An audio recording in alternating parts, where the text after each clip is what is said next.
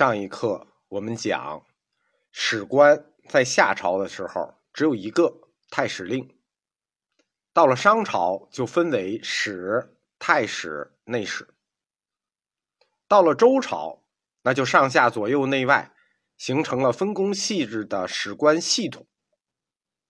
在这个史官系统里，他们具体是如何分工的呢？《周礼》和《礼记》等书都有记载。大史。掌国之六典，那大使那一听他最大嘛，所以掌国家大典。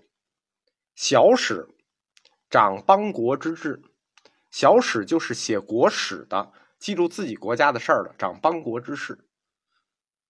内史书王命，那就是他是负责给皇帝起草诏书啊、诏令的，书王命，掌书王命。外史掌书使乎四方。那这个外史就相当于现在的外交人员。左史记言，右史记事，就是左边的史呢记录天子说什么，右边的史呢记录天子干什么。左史记言，右史记事。由此可见，到了周朝，史官体制已经很完善了，而且分工很细。最初史这个官儿，他的工作任务是什么呢？是怎么样一步一步。完善到了周朝这么细致的程度，像夏朝的时候只有一个人，到周朝这是一大伙人。我们可以看一下甲骨文里这个“史”字是怎么写的。这音频课啊就比较麻烦在这一点上，就没法给你们看画，就是“史”字怎么写的。只要视频课就能看出来了。你们自己百度一个图片，在甲骨文和金文里，“史”是个象形字，啊，都是象形字，它是一小人儿。向左侧拿着个东西，他拿着个什么东西呢？因为简笔画的字啊，我们只能猜测，可能是简牍，也可能是笔，甭管拿的是什么，猜测不同，但解释的方向是一样的。使这个小人儿，他手里拿那个东西，甭管是笔、书、纸、简牍，他一定都跟文字和图书有关，因为史官这个职务。他负责的就是写书，你看掌王命，藏书、读书，这是他的工作。就是古代世界的一个纯粹知识分子，地位高，工资高，你这工作好吧？换句话说，史就是进行专门收集资料、保管藏书，并且研究写作的这么一个官吏。收集资料、保管藏书、研究写作。所以他在历史上还有另一个名字，叫做作册。什么叫作册？就是起草文章出来，把它做成一册。史官还叫作册。实际上，他的这个工作，我们看一下啊，掌邦国之治也好呀，掌国之六典也好呀，书王命也好呀，这是什么？这实际就是政治秘书。史就是天子王侯们的政治大秘书。包括他记录宫廷中的事儿，对吧？左史记言，右史记事，记录他的日常言行，包括政府各机构的日常施政活动。这个邦国之治就是这日常施政的各种活动记录。天子王侯的政治大秘书，那这个官职就很大了，地位就很高了。你说天子王侯会不会自己写？咱不不不不麻烦别人？那显然不会。你见过哪个领导自己写讲话稿了？对吧？这是传统。打夏商周开始，领导就不自己写讲话稿。上三代享受这个秘书代写服务，但是那个时候享受秘书给自己写讲话稿了，他至少得是副国级干部。但是后来这个每况愈下，到到现在这处级干部可能自己也不写讲话稿，让副处级写。在《礼记》《尚书》中，很多文章的最后都有这种记载，就记录。就是《礼记》《尚书》这一篇文章的最后会写什么呢？写这个“史乃册注”，就是史我这个官员写一个册子表示祝贺，“史乃册注”，或者是太史秉笔，就是我奉命写的，或者是史为书、史秉笔、史书赞、史手典等等。你在《礼记》《尚书》的文章后面经常能看到这种记录，这实际就是文章的后缀里。史把自己写上，这是我奉命写的，我书赞，我为书。对史的描述，就是这些什么秉笔呀、书赞呀、手典呀，侧注啊，可以看出来史官所执掌的权限范围。你看这个秉笔就代笔、执简、为书、手典、绝狱等等这些职权的名字呢，后世其实也多次被用在官职里。比如说明朝司礼监那个老大就叫秉笔太监。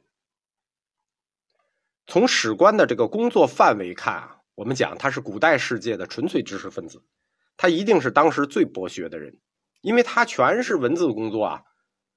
又是掌管图书档案的一个专职人员，他既要做私人秘书，为什么？这左使记言，右使记事，这叫私人秘书，记录帝王的言行。他又要做政治秘书，对吧？记邦国之治国之六典，那记录查阅资料，帮助天子诸侯来参考军国大事。同时呢，使他还是个宗教职务，他还要从事宗教的祭祀占卜活动。就是使这个官职啊，他最早他有宗教祭祀功能。除此之外，他还监管当时的法律审判、绝狱。就是这前面这些我们讲的，就是史最早的政治工作、政务性的事。但是史他是读书人啊，对吧？读书人能只干这些事儿吗？读书人的标准是什么？风雅呀！你整天都是政坛的这些阿杂事儿，对吧？何来风雅可言？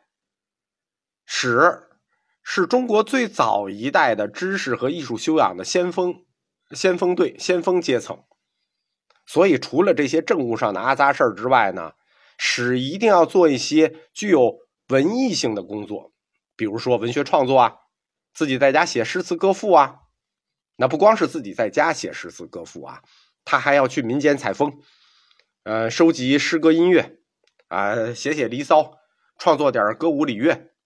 当然了。创作这些有目的啊，因为艺术它不是要为统治阶级服务的嘛。我在艺术哲学的课里讲过，艺术它从来就没有为老百姓服务过，它就是为统治阶级服务的。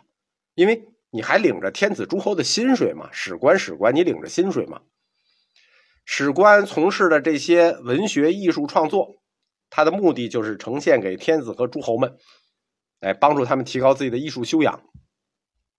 所以你说史官这个工作。啊，日常生活还是挺忙的。政治局委员、档案局局长、宣传部部长、外交部部长，同时还兼司法部、宗教局、文化部，就相当忙。可以说，早期只要涉及到文字的工作，都跟史有关。那，呃，不用不用推辞的，像什么修史编书这种任务，肯定都要落在他们身上。因此，史官。是中国最早的文字编辑活动的参与者，也是中国出版业最早参与者。